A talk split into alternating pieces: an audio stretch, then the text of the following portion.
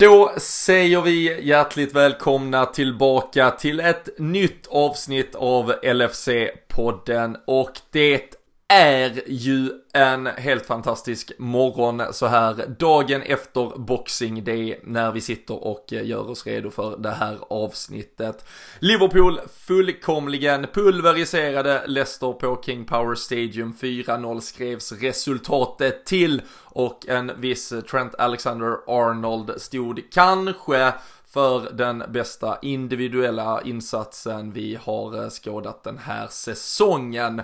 Vi eh, ska väl i alla fall försöka diskutera på vilka nivåer man nu behöver tala om denna exceptionella talang här i dagens avsnitt.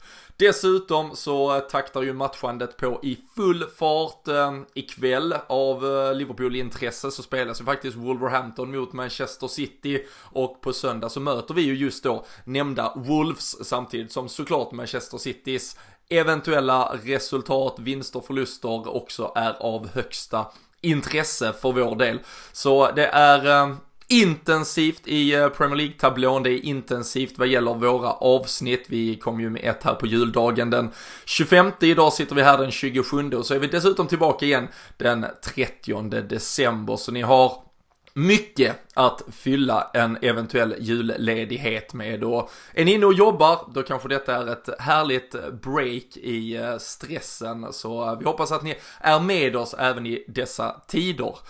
Vi gör dessutom avsnittet eh, i vanlig ordning tillsammans med LFC.se. Det är ju på den adressen ni numera hittar den svenska supporterklubben och eh, som sagt speciellt i det här eh, intensiva matchandet så är det ju fantastiskt att ha det där lite som sin trygghet. Eh, det är där man börjar dagen, där man avslutar den och så vet man att man inte har missat någonting som rör vår härliga klubb.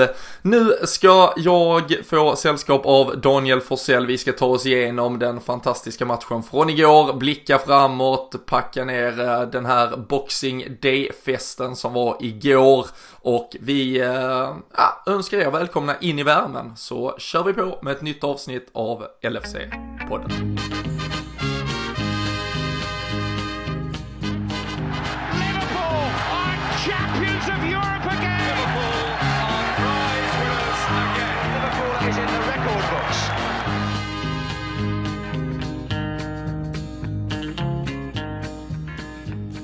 Jajamensan, eh, det var klang och jubel igår kväll, eh, Daniel Forsell och eh, man kan väl inte ha vaknat med annat än ett leende på läpparna, studs i dojan och en blick framåt kring vart det här ska ta vägen efter showen på King Power Stadium igår.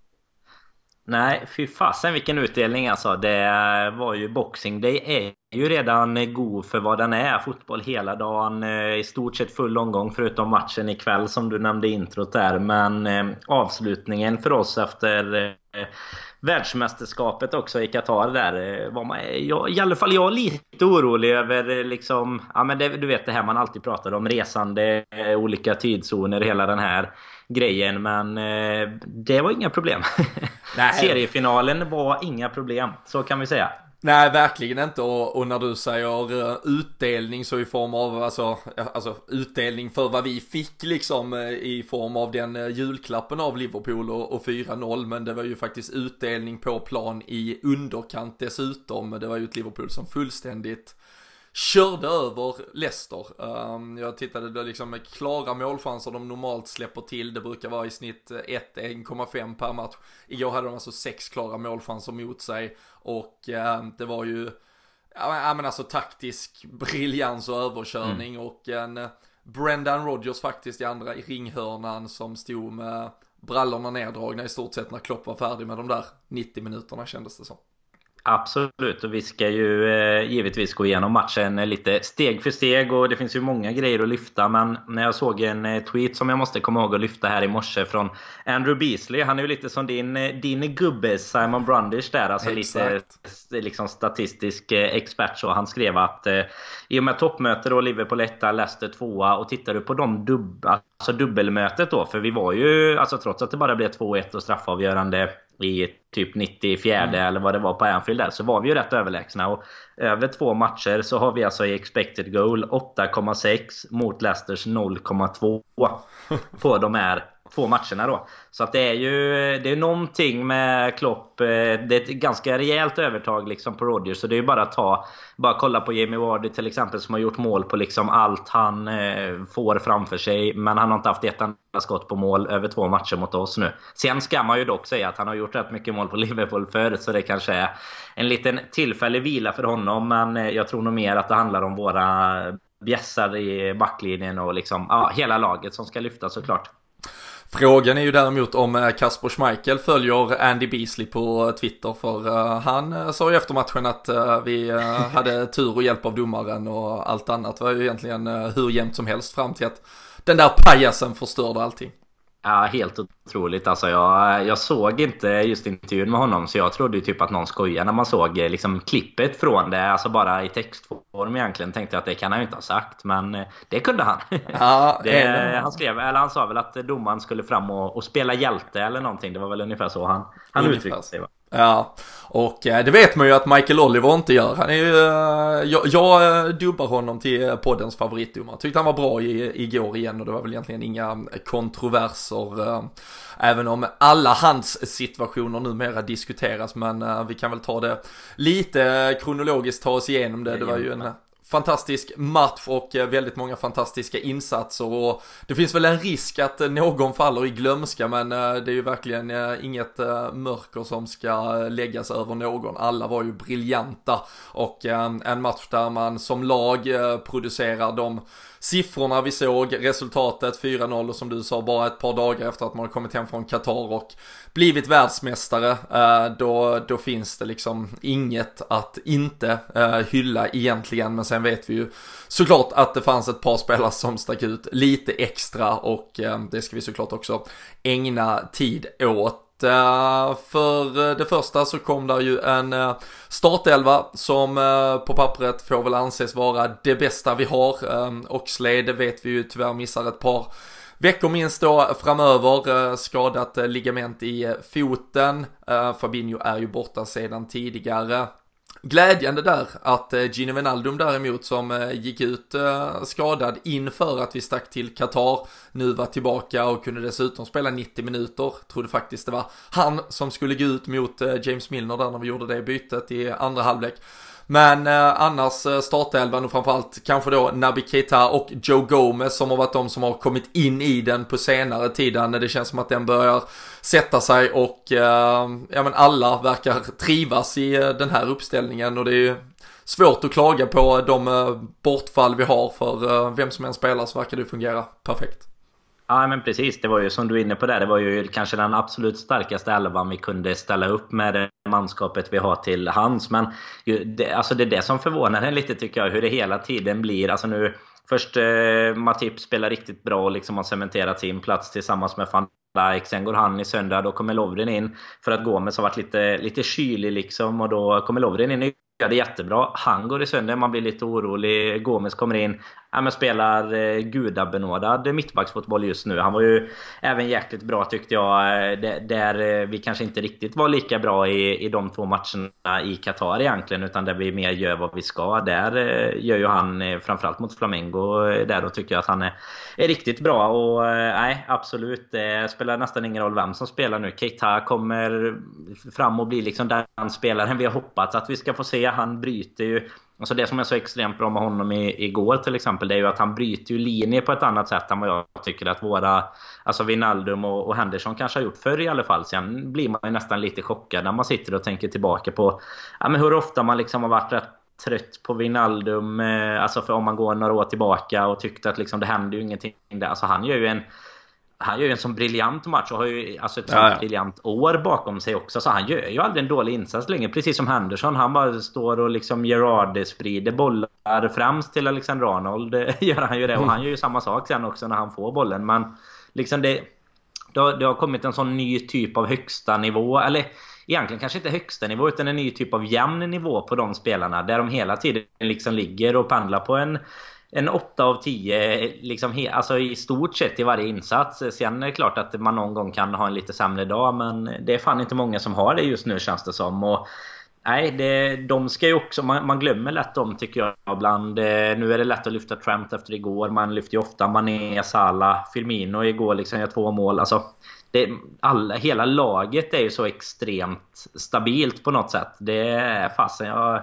Vi har sagt det många gånger, men jag vet inte om man, man är liksom på någon här peak LFC-life nu. Att man bara man ser det bästa man någonsin kommer se känns det som. Jag vet ja, inte, ja, men, vad är känslan? Nej men så är det ju och alltså är det någon där hemma som fortfarande tvivlar på det så alltså sluta göra det. Spänn fast er och enjoy the ride alltså för det här är, det är, det är sanslöst. Eh, du, du åker inte och spelar seriefinal på bortaplan på Boxing Day med matchande från eh, i stort sett eh, två gånger i veckan de senaste fem veckorna och eh, alltså spelar ut ditt motstånd på, på det här sättet. Och det pratas hit och dit i kretsar om att ja, men Liverpool har lite tur eller liksom, ja men de har lyckats hålla sig skadefria. Men jag, alltså det, det finns ju liksom inga ursäkter för de som ens försöker leta längre utan precis som du var inne på med, med mittbackssituationen, där har vi där har vi löst och den, den som spelar är den som alltid känns som den är den bästa och då tänker man att vi kan inte byta men så byter man och då är den andra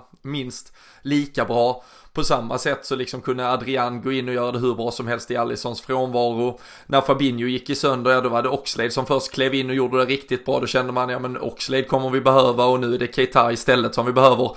Jordan Henderson är tillbaka och spelar den defensiva mittfältspositionen som vi för ett år sedan nog hoppades att vi aldrig skulle behöva se honom i igen och han gör det kanske bättre än vad han någonsin har gjort i den positionen och liksom får både sig själv och, och lyfta och även laget att klicka jävligt bra på det sättet som du säger där han verkligen nu har tagit ett kliv i sitt passningsspel tycker jag också. Sätter en helt annan fart på bollen, sätter den i en farligare position direkt med sin första passning och eh, så vidare. Och, och de där fram, där har det ju växeldragits. Det var Mané som kanske var bäst från, från början. Vi såg för några veckor sedan en Mohamed Salah som klev fram och nu har vi haft två veckor där Roberto Firmino är ja men dödlig i, eh, i varje läge han får. Så eh, då är det ju inte längre, det går ju inte att ha tur och slumpen på, på sin sida när det liksom överträffas vecka in och vecka ut. Och eh, detta Liverpool-lag är ju ett lag som ja men som numera gör allting rätt på alla positioner i alla situationer och eh,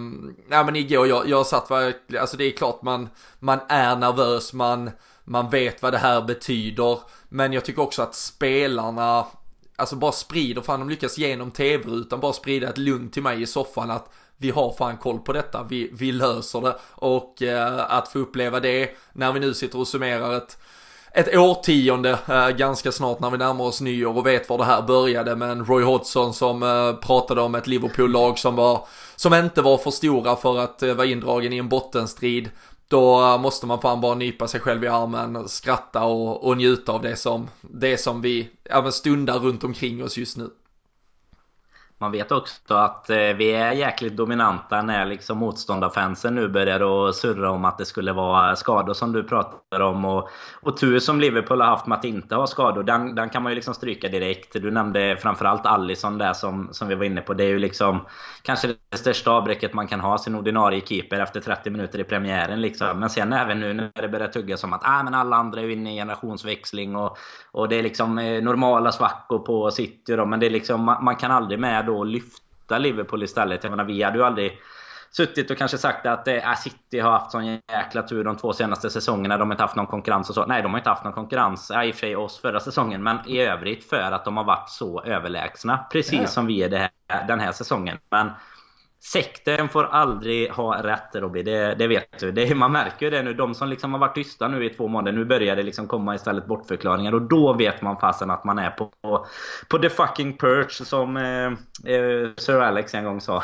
Ja men så är det ju, alltså det, det har ju liksom skrattats åt att vi inte har vunnit den här jävla ligan i, i 30 år i stort sett. Och när vi åtminstone med all eh, sannolikhet är på väg att uh, kunna göra det i år eftersom man inte får uh, ta ut någonting i förskott så precis som du säger så börjar ju nu bortförklaringarna istället komma och uh, de borde ju faktiskt bara skämmas över faktumet att de behöver bortförklara sig redan i december.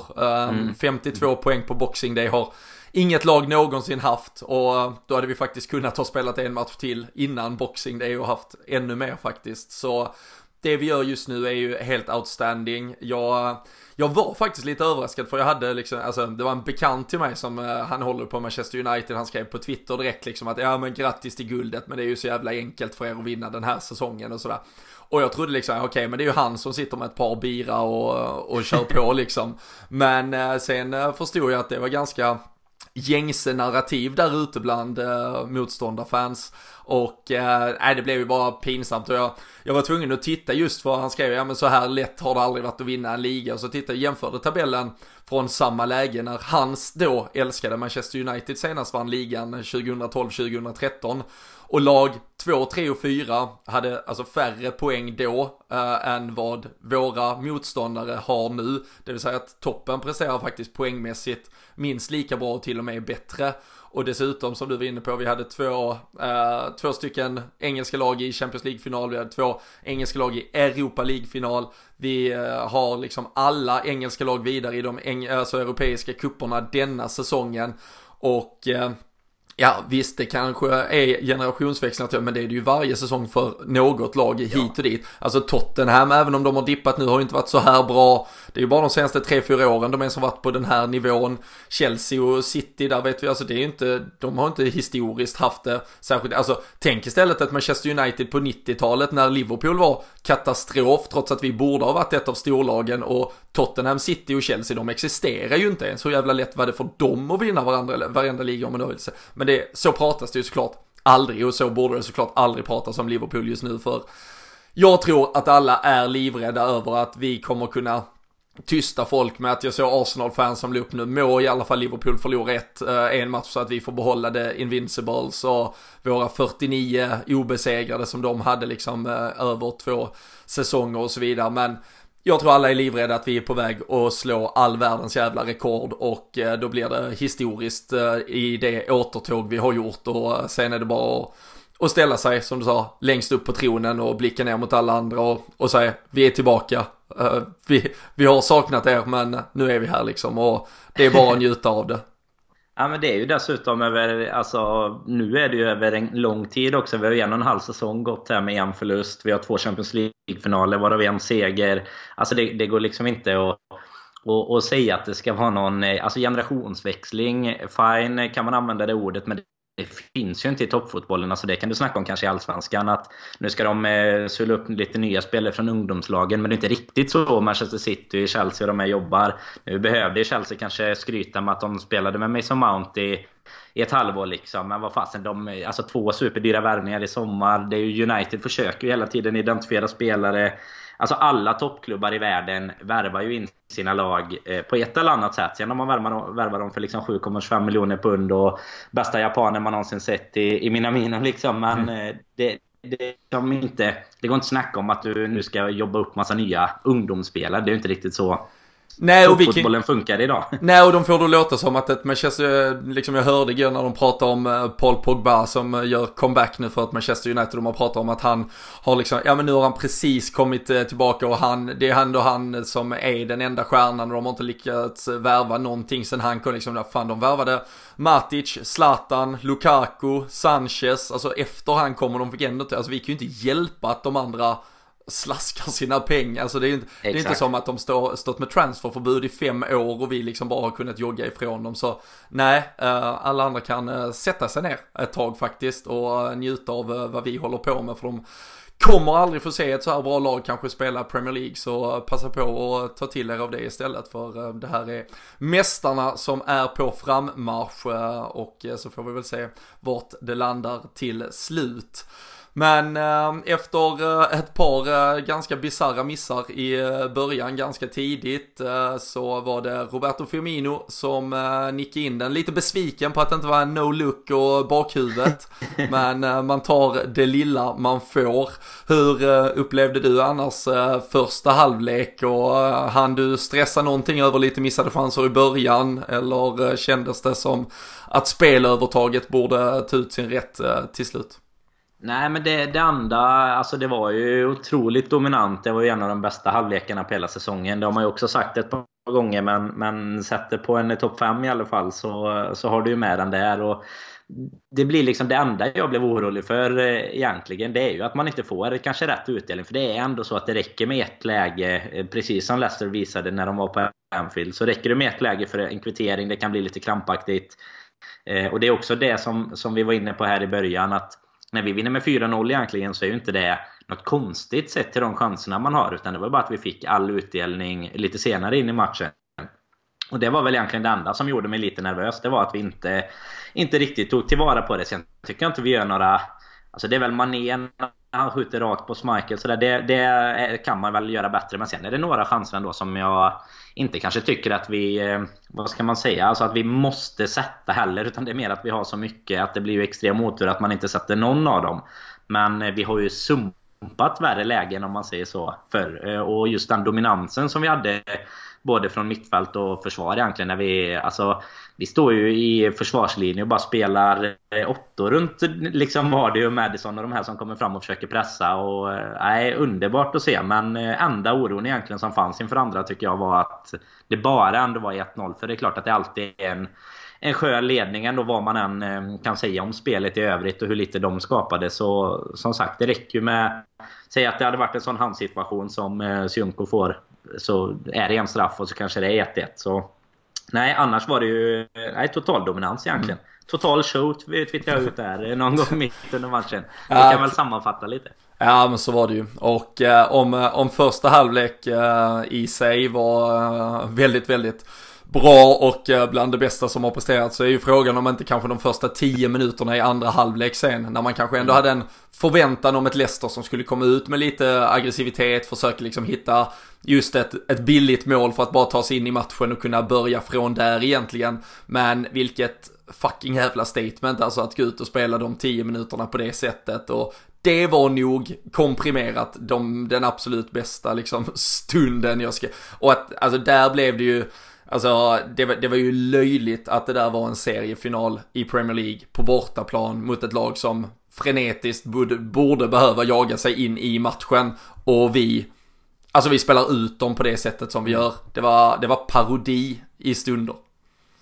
Absolut, och det är ju lite som vi är inne på där det visar väl Kanske, no, alltså det, där tycker jag ändå det blir lite det här att man det visar att Leicester, eh, alltså lite då kanske överpresterat för att ligga där de gör. De är ju extremt effektiva mot eh, framförallt kanske de mindre lagen. Sen har ju de, de slått eh, flera av, av de lagen som liksom eh, före detta topp 6 vill jag välja att kalla det numera. Jag säger inte topp 6 längre utan då Eh, sen är det ju ändå de förlusterna de har är ju kanske mot lag som lyckas så taktiskt manövrera ut dem. Alltså bara egentligen stänger du Jamie Vardy så, så tappar, du, eller tappar ju de extremt mycket av, eh, av sin anfallsfotboll egentligen. Sen är det väldigt mycket lättare sagt än gjort också. För alla vet ju om det. Jag vet att Jonas Olsson pratade om det i, i Viasat-studion där. Att alla vet ju att det är exakt så man ska göra. Men frågan är ju bara hur du, hur du då lyckas med det. Och det, det gör ju vi där egentligen. Och som du säger, de första 10 minuterna.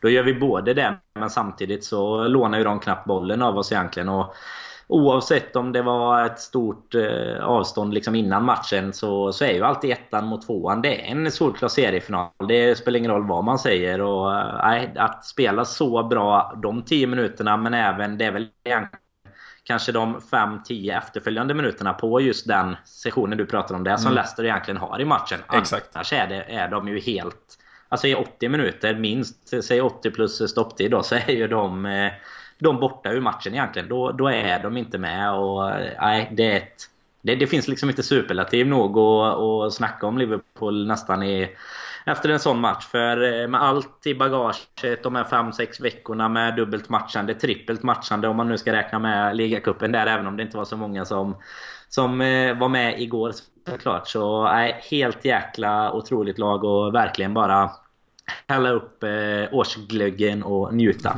Ja, nej, så är det ju. Och eh, innan vi tar oss längre fram och som sagt vi ska prata Trent Alexander-Arnold, ni behöver inte vara oroliga, men eh, den, eh, de där eh, minutrarna där när eh, Leicester som sagt ändå hade kanske någon vittring på att försöka komma in i matchen så tycker jag att man också bara kan stanna upp och, och hylla just Joe Gomez som vi har nämnt lite i förbifarten tidigare. Jag, jag tyckte han var briljant i, igår och han trivs ju i den här typen av match där han får liksom visa sin, sin snabbhet där han Även om han vid ett tillfälle tvingas ta ett gult kort eh, när eh, Vardy viker inåt så visar det ändå att han, eh, han är där och han har koll på den situationen och i samspelet med van Dijk så, så gör de det riktigt, riktigt bra.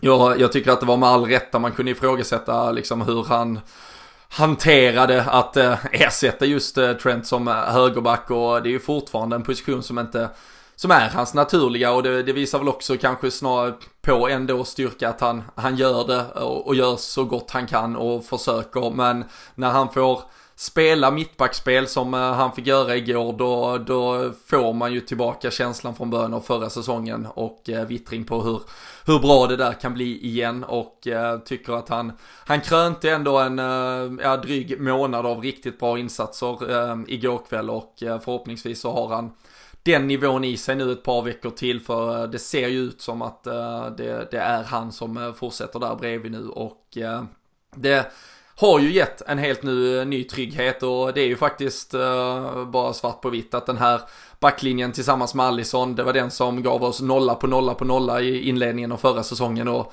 de verkar uppenbarligen hitta sättet till nollor även nu Danne, oavsett om man kan tycka att det ser hur det ser ut, om det ser bättre ut eller sämre ut eller om det var något som var bättre innan så är det ju ett konstaterande att eh, nu, numera hålls nollorna igen och eh, dina fantasybackar eh, kan leverera lite.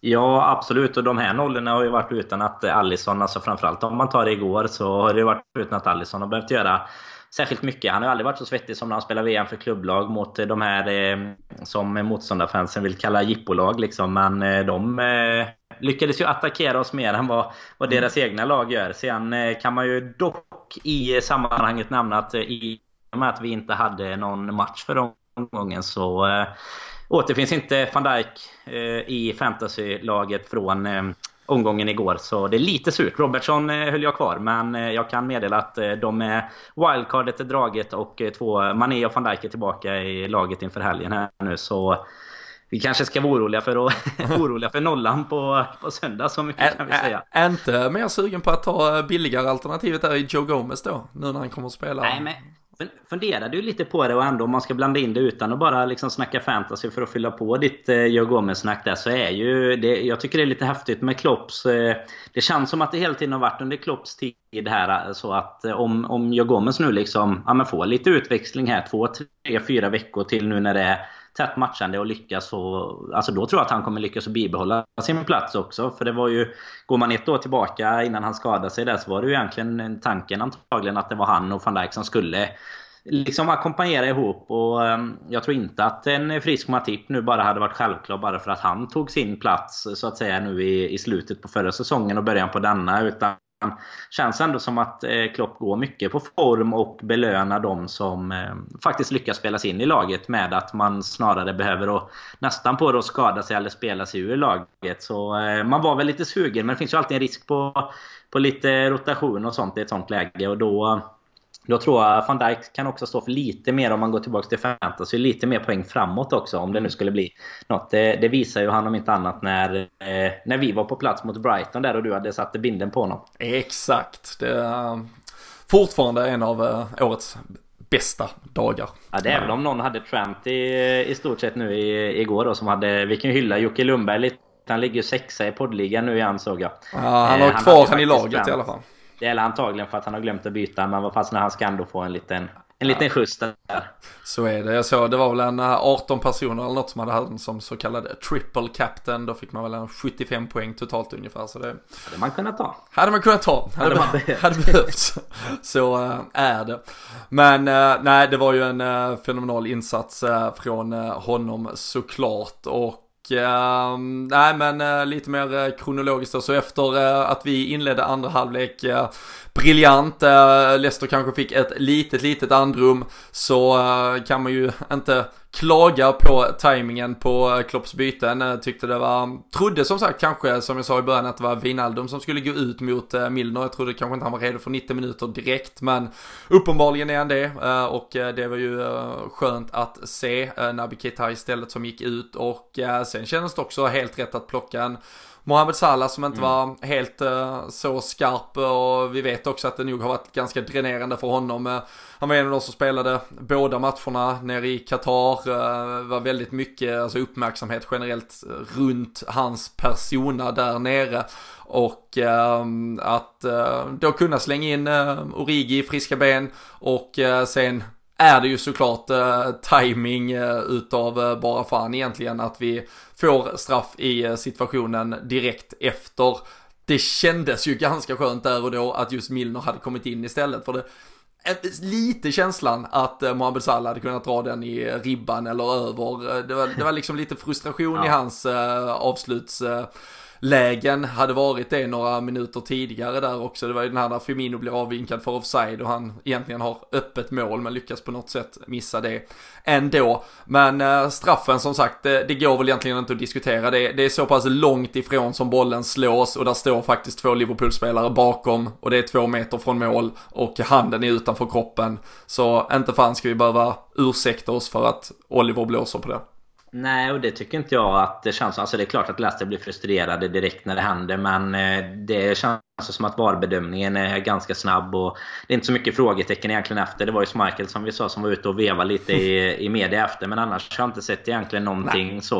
Jag tyckte att Rodgers, eh, jag tror att Rodgers sa eh, tvärtom. Alltså egentligen att han tar den med handen. Alltså det, det är solklart ja. egentligen då.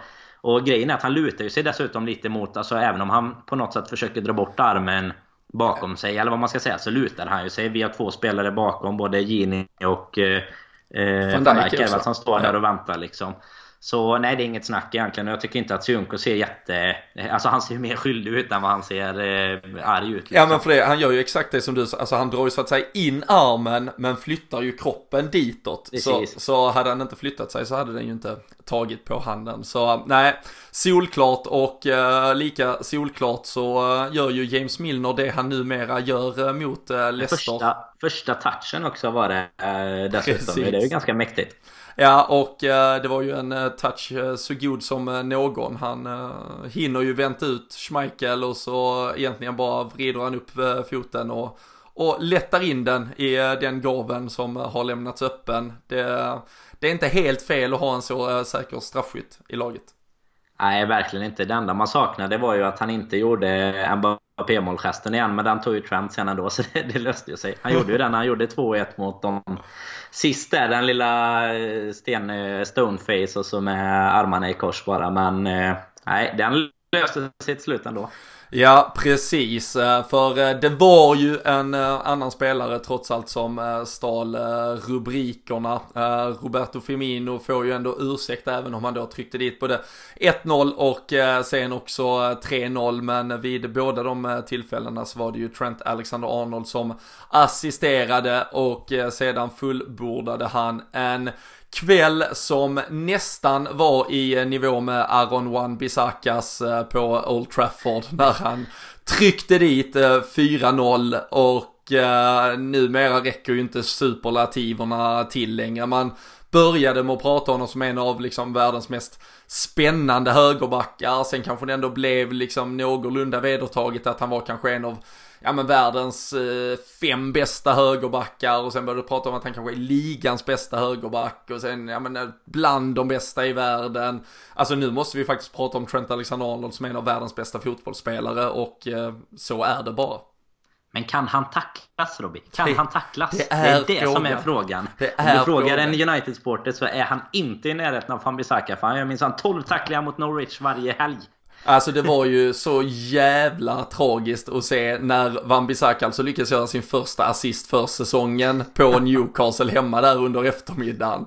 Och eh, det liksom bara ja, flödar ut tweets med liksom att ja nu ser nu har Van Bissaka liksom även detta vapnet. Nu kan ju liksom Trent komma med vad han har och så liksom svarar han på det här sättet. Det är ju nästan som man tycker synd om United-fansen. Uh, även nästan. om vi såklart inte skulle göra det. Nej.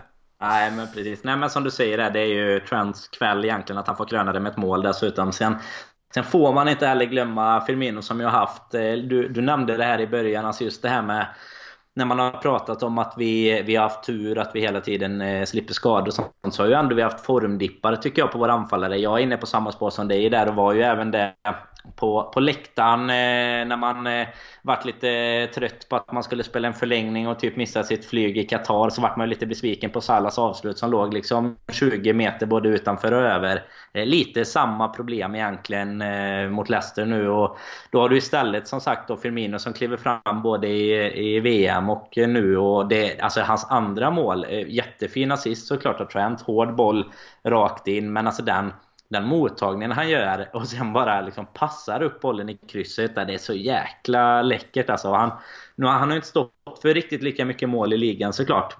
Vi som eh, håller på Liverpool ser ju allt annat han gör men det är skönt att även han eh, kan få visa lite för de som inte ser någonting annat utan bara kanske kollar på livescore och, eh, och kan få förstå att han, han även kan eh, bidra med den delen i sitt spel också. För eh, oerhört viktig spelare för vårt lag och eh, kul att han får göra lite baljor också faktiskt. För eh, han ser så jäkla glad ut när han springer ut i Klopp där ju efter, efter 300 mål. Han tar ju liksom en 50 meters löpning bara rakt i Klopp efter det. Det är också något, något lite extra vackert att se där. Och eh, lyckades ju få med ett par eh, kung fu-kickar också vid, vid målfiranden. Så han kom väl, han kom ju flygande när eh, Milner eh, firade 2-0 målet. Sen tyckte jag väl även mig se en van Dijk som eh, körde någon Exakt. kopia på det. Så... Jag, jag tänkte nämna det, den får man inte missa. Det är lite, ska han ha van Dijk. Det finns en riktigt fin bild man kan leta upp på, på Twitter och, och liknande. Där han liksom, man ser hur jobbigt det är för honom att hoppa upp och göra det. Ja men vi som är storväxta vet att det där inte Exakt. är något för oss. Det kan gå ljumskar och allting. Även om, även om kanske van Dijks fysik ämnar sig lite bättre åt just sådana tilltag än om jag själv skulle försöka någonting. Men, var, det någon, var det någon gång också på hela matchen som, som Firmino var lika glad som när han sprang ut i Klopp och hade gjort 3-0? Så var det nog fasen när van Dijk kom med sin, sin karatespark. Och man ser bara hur han skrattar åt honom. Liksom. Det känns ju... Vi har ju, det har man också nämnt nu i över nästan två års tid. Men liksom hela, hela atmosfären i laget. Liksom, hur det bara känns som att alla är, är bästa barndomspolare med varandra. Det är klart att det bidrar också till till den här eh, stämningen och bidrar ju givetvis till resultaten i slutändan också. Att eh, Klopp och hela ledarstaben har lyckats få, få den gemenskapen egentligen. Sen är det klart att den eh, förenklas och, och hålls uppe av att man, att man också får resultaten. Det blir ju liksom en eh, kaka på kaka av positivitet egentligen. Men samtidigt så tror jag inte att man ska ska glömma hur viktigt det är att till exempel en Keita, en Joe med de spelarna som nu kommer in och levererar, hur viktigt det är att de har kunnat hålla sig nöjda även utanför laget. Har Shakiri när han kom in, leverera mot Everton, eh, nämnde liksom att nej, hur ska jag hur ska jag kunna vara intresserad av att lämna det här laget? De flesta hade väl sagt för att du ska få spela fotboll liksom. Men det, det känns inte som att det är någon som vill vill lämna heller. Och särskilt inte, alltså givetvis nu när vi är på, på toppen av både Premier League och, och, Europa så, så vill man väl kanske inte det. Men det har ju även känts så innan vi kanske var riktigt så här högt upp. Alltså Klopp har ju ändå byggt eh, en helt ny nivå hos oss. Vi har ju liksom en next level från att vara en klubb där eh, alltså spelare ändå har ett steg till att ta till att vara den klubben som, som de i så fall tar steget till. Och det är ju så gott som något ett tecken på att det inte är eh, generationsväxlingar eller formsvackor som beror på våra, liksom, som hjälper våra framgångar. Utan att det faktiskt är ett bygge av, av en extrem dignitet som, eh, som Klopp har lyckats med. Ja, nej verkligen. Jag kan bara äh, skriva under på, på det du säger och jag tycker Klopp äh, la ju upp sitt så att säga julbrev till äh, fansen här äh, på, på juldagen när det, när det firades i i England och eh, det har pratats väldigt mycket och framförallt väldigt mycket gott om hans eh, ledarskap och kanske även liksom eh, ja men värdegrunder och syn på, på ledarskap, gruppdynamik och i stort sett hur människor eh, i och kring hans närhet kan få, få växa och utvecklas. Och han, han pratar ju och, och säger ju helt rätt saker och man förstår att alltså gång på gång säger du inte bara rätt saker utan att även leva som du lär dem eh, på plats. Och han pratar ju om hur den här gruppen har liksom lyckats byggas av det olika bakgrunder, nationaliteter, eh, religioner och det har liksom blivit en mix som eh, av summan, liksom summan blir större än den enskilda totala mängden och eh, det tycker jag man ser gång på gång på gång uh, i som sagt, alltså det är, alltså det, det är små detaljer i hur det firas men det är liksom inga det är inga grupperingar på det sättet, alltså det finns säkert självklara och logiska förklaringar till varför de brasilianska eller sydamerikanska mm. rötter lite mer ofta ses på en middag och engelsmännen håller ihop i, i vissa situationer men det känns aldrig som att det är någon uppdelning i övrigt när man ser alltså de här inside både Melwood och Anfield och hur spelarna alltså ter sig och, och liksom för sig och, och umgås tillsammans och det känns som att väldigt många spelare fyller en väldigt liksom viktig, alltså bro mellan, alltså det, det alla rör sig väldigt ja, sömlöst mellan de här, alltså om det skulle kunna finnas grupperingar så är, så är det väldigt, väldigt enkelt att bryta upp dem, finna nya konstellationer och alla verkar verkligen leva i eh, harmoni tillsammans i klubben just nu och eh, det, man ska nog inte underskatta det. Det är eh, verkligen lika kul att se dem spela fotboll som det är att se dem umgås tillsammans och fira sina framgångar och de verkar vara så otroligt bestämda på vart det här ska sluta och jag tror de har en enorm drivkraft av att just som grupp skriva in sig i Liverpools historieböcker. Det, det handlar inte om enskilda spelare som ska vinna skytteligor eller eh, bli bäst i världen. Eh, jag tror till och med en van Dijk har all respekt för eh, vem som vinner Guldbollen eller Ballon d'Or kontra var han kan vara med och föra det här Liverpool-laget. Och det genomsyrar och det, det lyser igenom i, i allt vi gör och ehm, ja, det, det är fan svårt att, att sätta ord numera på vad det är vi upplever. Men 4-0 på Leicester på Boxing det är en seriefinal på förhand men en walk in the park eh, när det väl var slut och 13 poängs eh, serieledning till Leicester med en match mindre spelad. Manchester City ikväll då kan ju täta till det även om vi nu har lika många spelade som dem eftersom de var en omgång före oss innan. 14 poäng ner där. Uh, ja, finns det något mer att säga om gårdagen Danne? Eller eh, ska man bara sitta och eh, ja, smila och njuta och försöka förstå vad fan vi håller på med? Nej, men man ska definitivt smila och njuta som du säger. Nu kan man väl bara hålla tummarna för att eh, Wolverhampton kan ta en dubbel här i ikväll med. De slog ju faktiskt City på Etihad. Så att, eh, kan man sitta och njuta av det istället och ta sikte på, på söndagen eh, och ta lite, vad ska man kalla det, väl, välförtjänt. Eh, nu kanske lite folk som jobbar som du säger här. Det är fredag idag, eh, vanlig, vanlig dag om man säger så, mellan jul och nyår här. Så någon kanske börjar med men arbetsdag idag och sen få gå på helg igen. Så då kan man eh, sätta sig hemma och njuta och hoppas att Wolves tar lite poäng och så sen kanske ställer ut ett lite sämre lag. För det är bättre att de satsar hårt i, idag än på söndag tycker jag. Ja, vi, eh, du, ja, du nämner ju, de eh, vann ju på Etihad och kryssade ju faktiskt även på Molineux mot eh, City förra säsongen. Så har ju varit lite sådär mardrömsmotståndare för City. Har gjort det bra. Jag minns framförallt hur en Adama Traoré stängde ner en Raheem Sterling på, på Etihad senast. Och sen som du också är inne på så är det ju otroligt intensivt eh, spelschema, eh, det vet vi ju eh, på förhand. Sen ska det faktiskt sägas att Liverpool i just det här Premier League-schemat som är här mellan jul och ja, precis över nyår då med slut egentligen den 2 januari har varit eh, bäst eh, förskonade tillsammans med eh, Sheffield United. Eller de var väl någon timme bättre eftersom de spelade tidigare match igår än vad vi gjorde.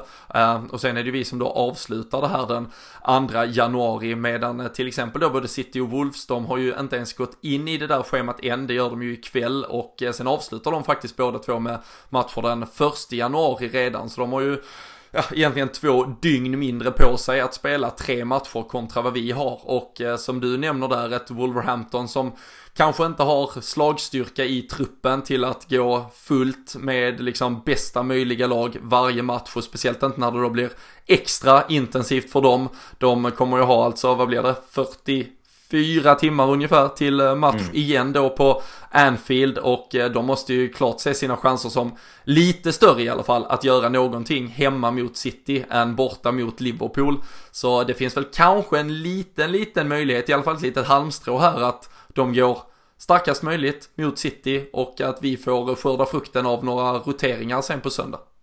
Ja absolut, det tror jag. Vi har ju dessutom två, alltså nu har ju vi spelat vår bortamatch som vi, vi hade här i julschemat egentligen. Nu har ju vi två hemmamatcher som kommer på rad. Så det är klart att det också påverkar om man nu behöver ta sig, inte för att England har några jätteavstånd så sett, men det är ändå så där du ska iväg. Det blir ja, hotell blir det ju ändå i Liverpool också, men du förstår drillen. Det är, du ska ändå åka en bit och, och hela det då. Så hemmapubliken i ryggen när du ändå kanske är lite extra trött och sådär. Så, eh, Nej, jag hoppas väl att eh, Wolves tänker så som, som du presenterar där. Att de gör liksom verkligen ställer ut bästa laget. Sen kanske behöver vila någon gubbe, om de nu behöver det då. Men i och med att de har haft Europa League-spel också hela, hela hösten här så är det något lag som borde vara tacksamt att möta nu i ett sånt här eh, tätt schema så är det ju eh, ja, egentligen då oss också, eller de, de andra Champions League-lagen. Men, men där kanske finns lite mer grundkvalitet än vad det gör eh, hos Wolverhampton då, som är ovana vid kanske just det här, den här typen av eh,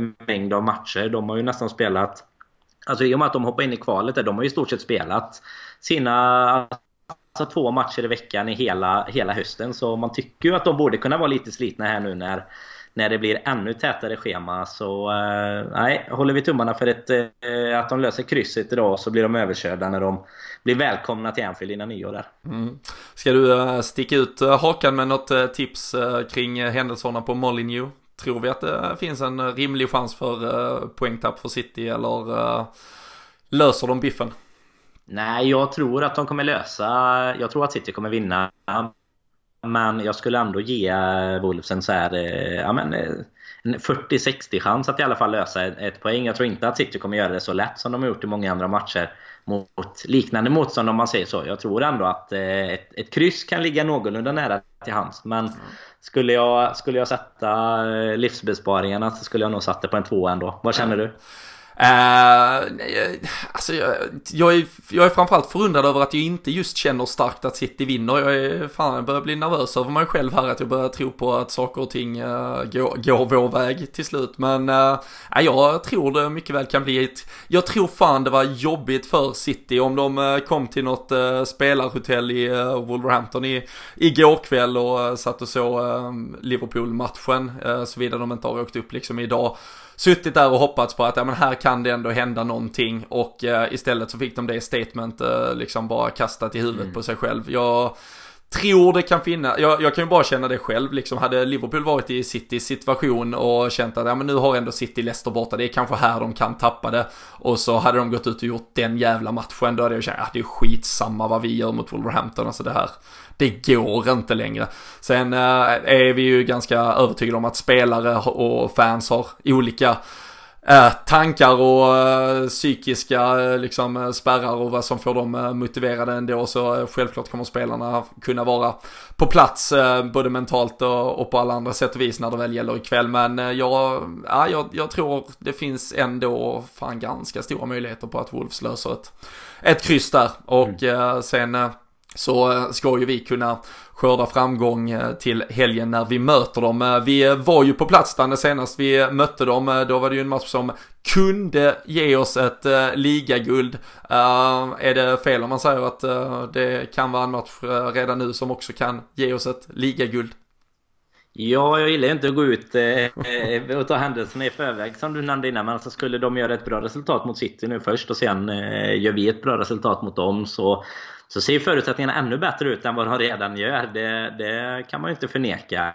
Men eh, nej, jag, jag är försiktig med att ta ut för mycket förskott. Man ska ändå säga också att Wolves, när man ändå nämner det som, som du är inne på, att de borde kunna ha en bra chans mot City. Alltså de, de har ju egentligen, de förlorade ju mot eh, Spurs här nu i näst senaste omgången egentligen då. Det, då var de ändå ganska överlägsna och lyckades på något sätt liksom förlora på, på övertid. Annars har de egentligen inte förlorat i ligan sen, jag tror att jag läste att det var i eh, september i mitten någon gång. Så jag menar det är ju inget, eh, det är ju inget dängagäng heller som de ska möta City och inte vi heller för den delen när de väl kommer på besök till Anfield då. Men de ligger ju liksom med och kämpar. De på platserna nu. De är ju egentligen ja, lite kan man numera säga att de är med och kämpar om topp 4 också i och med att Chelsea har valt att förlora typ mm. fem av de senaste sex matcherna. Så nu börjar det ju ändå tätas till under, alltså långt under oss givetvis. Men om de här platserna kring Champions League också. Så de har ju extremt mycket att spela för. De ligger ju liksom inte på någon trettonde plats och, och ska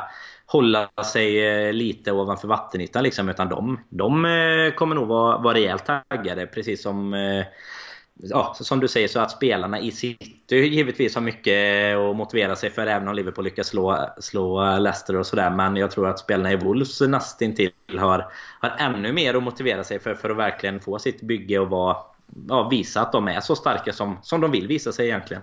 Mm. Äh, vi hoppas att de eh, visar det ikväll och äh, kanske inte riktigt nå upp till samma standard på äh, söndag helt enkelt.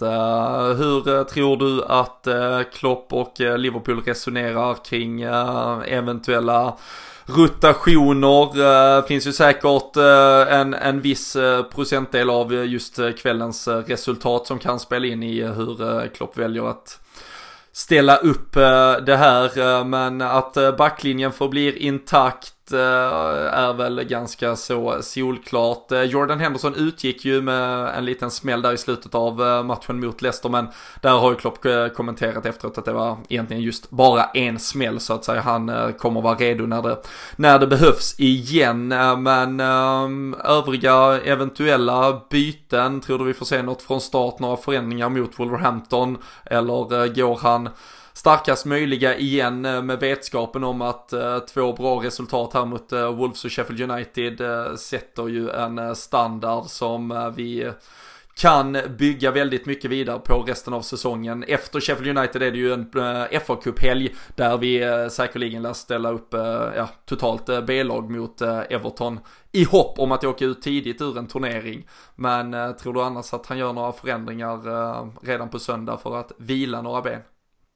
Alltså egentligen inte på förhand eh, tror jag nog inte det men sen, man har ju förvånats av Klopp tidigare som inför Everton-matchen och så där där han ändå valde att disponera ja, ganska rejäla förändringar med, med spelare som ändå ja, men visar sig att vara i form och, och på gång in men på, så här på förhand så i och med att vi har det är ju, du var inne på det, vi har ett tätt schema men vi har ändå kanske det mest tacksamma. Vi har några, några dagar mellan alla våra matcher och, och frågan är om han inte då vill, vill fortsätta. Alltså det här laget som ändå Alltså vi, vi manglade ju Leicester igår och då, då känns det så konstigt att göra massa förändringar tycker jag. Sen är det klart att eventuella känningar och, och sånt, det, ja, är det något sånt, då är det klart vi gör förändringar. Men jag hade inte gjort några förändringar sett till om alla hade kunnat fortsätta spela. Så, så kan man väl säga. Nu fick vi ut Salah också i i någorlunda tid. Det, var, det är väl annars eh, hans eh, position som jag hade kunnat tänka mig och, och variera lite på om nu han hade spelat eh, 90 till efter, eh, efter allt han hade i Qatar och sådär också. Men nu fick han ändå lite mindre matchande i, igår så eh, jag hade ställt upp med samma. Vad, ser du någon förändring på gång?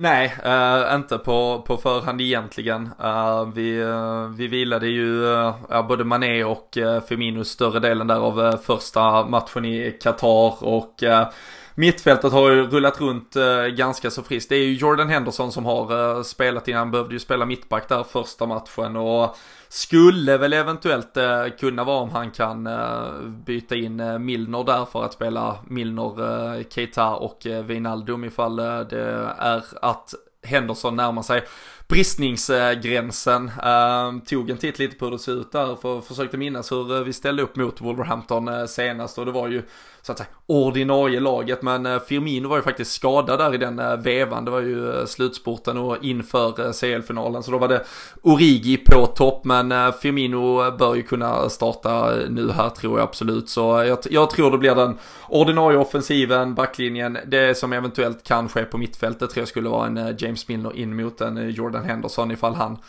närmar sig de där fysiologiska eh, gränserna som eh, man ska hålla sig inom när det ska periodiseras eh, i så här intensivt matchande.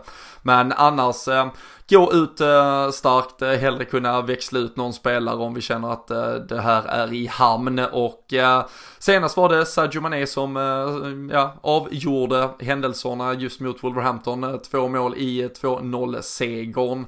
Ehm, kan det vara han som eh, skäl showen igen och kliver fram?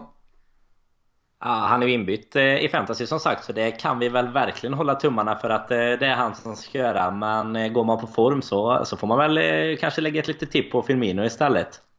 Det känns som att det är han som, som är hetast där framme just nu med, med de här senaste tre matcherna i bagaget också. Men Nej, jag vet egentligen. Alltså det, det, känns, alltså det är det som är så positivt nu också. Att det bidras ju från alla på ett annat sätt numera. Alltså vi tittar du på, på skytteligan så, så har vi, ligger vi väl egentligen på uh, bästa spelare på 9 mål och uh, Jamie Vardy ligger väl på 17 eller någonting. Så det är ju en bit upp där och då tycker jag istället att man ska hylla det som du pratade om innan. Det här kollektivet istället där inte liksom någon spelare hela tiden går efter att eh, göra allt själv eller sådär. Utan vi vi kan bidra egentligen från vilken lagdel som helst känns det som. Eh, det är bara Alisson kvar eh, och få göra mål här snart. Så det, det, är svårt att säga vem som ska, ska bli målskytten men att vi ska vinna i alla fall det, det ser jag framför mig och då hade jag nog hellre gjort någon liten rotation till Sheffield United faktiskt för de kommer nog ändå, vi vet ju hur de spelade hemma mot oss eh, så jag tror inte att vi behöver vara så oroliga om vi skulle behöva göra någon förändring på mitten eller sådär så hade jag nog hellre gjort det till, till den matchen och sen som du var inne på då bara egentligen vaska FA-cupen i stort sett. Eh, eller vi behöver inte vaska den om vi, om vi vinner, men vi kan i alla fall spela med, med de spelarna som inte får spela i vanliga fall då. Vi eh, kan göra som mot eh, Arsenal i ligacupen och försöka åka ur. Sen om Precis. de, är, de motståndarna är tillräckligt usla så, så kan ju inte vi hjälpa, hjälpa det uh, i så fall. Nej och där kommer vi väl, där kommer vi väl ändå, om, nu även om det är en bit kvar såklart ska vi inte snacka upp den för mycket. Men där kommer vi ändå kunna spela spelare som Lalana och de som kanske inte spelar riktigt. Alltså det kommer ju inte bli, bli Aston Villa-laget riktigt. Det blir inte 99 Nej, på topp och, och sådär. Utan det kommer ändå bli reserverna ur A-laget om man säger så då. Hoppas i och för sig att uh, Tompa Hill är, är med från starten med 99 det, det, det blir man alltid glad av uh, att se. Ja. Uh, nej, det är faktiskt kul. Jag var tvungen att ta upp skytteligan bara för att du, du nämnde just den. Och vi har ju sådana, vi har både Mané och Salah på 9 och så har vi Firmino på 6 nu. Så uh, vi har ju totalt då 24 mål på från trion och det gör ju ändå att vi har faktiskt alltså totalt alltså om du lägger ihop olika offensiva konstellationer i alla andra lag så finns det ju ingen som är totalt sett bättre än, än våran. Så det spelar ju inte så stor roll vem exakt som gör målen. 24 utspridda är ju bättre än eh, Jamie Vardys eh, på 17 på, på egen hand. Eh, mm. At the end of the day liksom. Så nej, det, det är ett lagbygge utan dess like. Men jag tror nog faktiskt på repris resultatmässigt i alla fall från i fjol då. Eller förra säsongen. 2-0. Vad säger Daniel Forsell på det? Eh, jag tror nog att vi eh, får säga 3-1 då istället. Och ettan säger jag bara för att jag har bytt in ytterligare en fantasyback. Så man vet att man i liksom 82 minuten kommer bli det något litet slarv för att det redan står 3-0. Och så släpper vi in ett och så försvinner det 8 poäng plus bonus därifrån mitt fantasylag. Och så är man nere i botten precis där man hör hemma känns det som. Det, ja, men det känns, eh, känns väl taget. Det känns, det känns rimligt. Känns fullt rimligt. Vi kan ju faktiskt också säga med tanke på att det diskuteras mycket i höstas att vi kanske inte fick riktigt försvarsspelet att stämma hit och dit och så. Nu har vi ju faktiskt överlägset bäst försvar i Premier League. Vi hade ju lika med Leicester där på 14 insläppta inför den här matchen. Uh, stack ju de iväg till 18 insläppta så vi är ju kvar på, på ganska egen majestätisk första plats där vad gäller 14 insläppta. Och vi har ju faktiskt också nu bättre målskillnad, 32 plus mål kontra Citys 30 om det skulle behöva gå eh, så långt. Och då får vi komma ihåg att City har vunnit en match med 8-0 också. Men de är ju så mycket bättre än oss eh, offensivt och har en eh, helt annan höjd än vad vi har. Men statistik ljuger oftast, eller hur? Så vi, ja, vi men, kan... ja, men så är det. Garanterat. Det är eh, deras generationsväxling. Hoppas de får igång nästa år igen. Så efter att ha vunnit två ligatitlar så körde de en generationsväxling här i år och så hoppas de att de kan utmana nästa år igen. Ja, nej. Vi eh, konstaterar att vi har en jävla tur varje match eh, den här säsongen. Det har inget att göra med vår enorma styrka och faktumet att vi har världens bästa fotbollsspelare på väldigt många positioner. Och, jag, ty jag tycker också man kan lägga till, du pratade lite om vårt försvar som är bäst i ligan. Det är just nu sett till till statistiken då. Så när man har suttit på lite fantasybackar från Liverpool och då kommer man ju ihåg de här bittra målen vi har släppt in. Så är ju typ hälften är ju också sådana som vi har släppt in på, eh, ska man kalla det för att vara snäll, egna meriter liksom. Där, man, där vi verkligen inte hade behövt släppa in dem egentligen och vi kanske ändå har vunnit. Som mot Norwich med 4-1 och alltså lite sådana här det, det, har varit lite onödiga mål ibland. Så eh, jämför man med förra säsongen så är det klart att eh, det, det försvaret som höll nolla på nolla på nolla, det, det är ju eh, lite tillfälligheter tycker jag som har gjort att vi inte kanske har samma siffror det här året. Och då har vi ändå lyckats vinna våra matcher. Om vi nu än givetvis har vunnit 2-3 med, med marginaler för eh, oss också, de här 2-1 Men det är väl det som gör ett, ett mästarlag kontra en eh, titelutmanare skulle jag väl säga.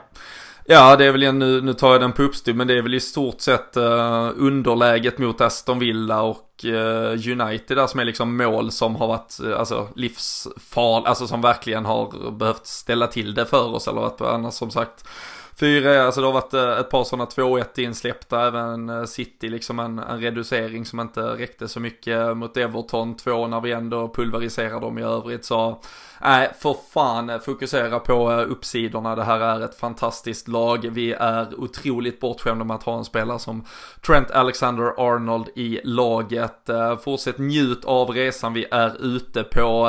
Innan ni vet ordet av det så är LFC-podden tillbaka igen och till dess så så hänger ni med i snacket på eh, supporterklubbens hemsida på lfc.se och eh, såklart på våra sociala medier. Tipstävlingarna är tillbaka, ett par riktigt goa shorts låg i potten eh, nu senast. Det vet man att du gillar Danne, men vi ska sätta oss och rätta nu och se vem det var som vann dem, för inte var det väl du denna gången? Nej, det var det inte. Jag eh, hade, hade jag varit med så hade jag givetvis tippat 04. Men, eh, Såklart. Nej det, nej, det hade jag faktiskt inte. Men ett par jäkla läckra shorts måste jag säga. Även om det inte var matchshorts så såg de eh, otroligt härliga ut. De hade ja. man gärna glidit runt i här nu i julledigheten. Jag försökte få tag på Mignolets orangea men de verkar vara slut överallt. Så det fick bli ett par riktigt Vinner vi, vinner vi Champions League och ligan så kan jag lotta ut mina. De, om de... Där hör ni, fy fan, spela in detta och ha det, håll det emot uh, Danne när vi närmar oss uh, sommaren lite senare. Men nej, stort tack för att ni är med oss, fortsätt vara med oss på alla våra plattformar, vi hörs när ni minst anar det igen, vi är snart tillbaka. Ha det gott så länge och en god fortsättning.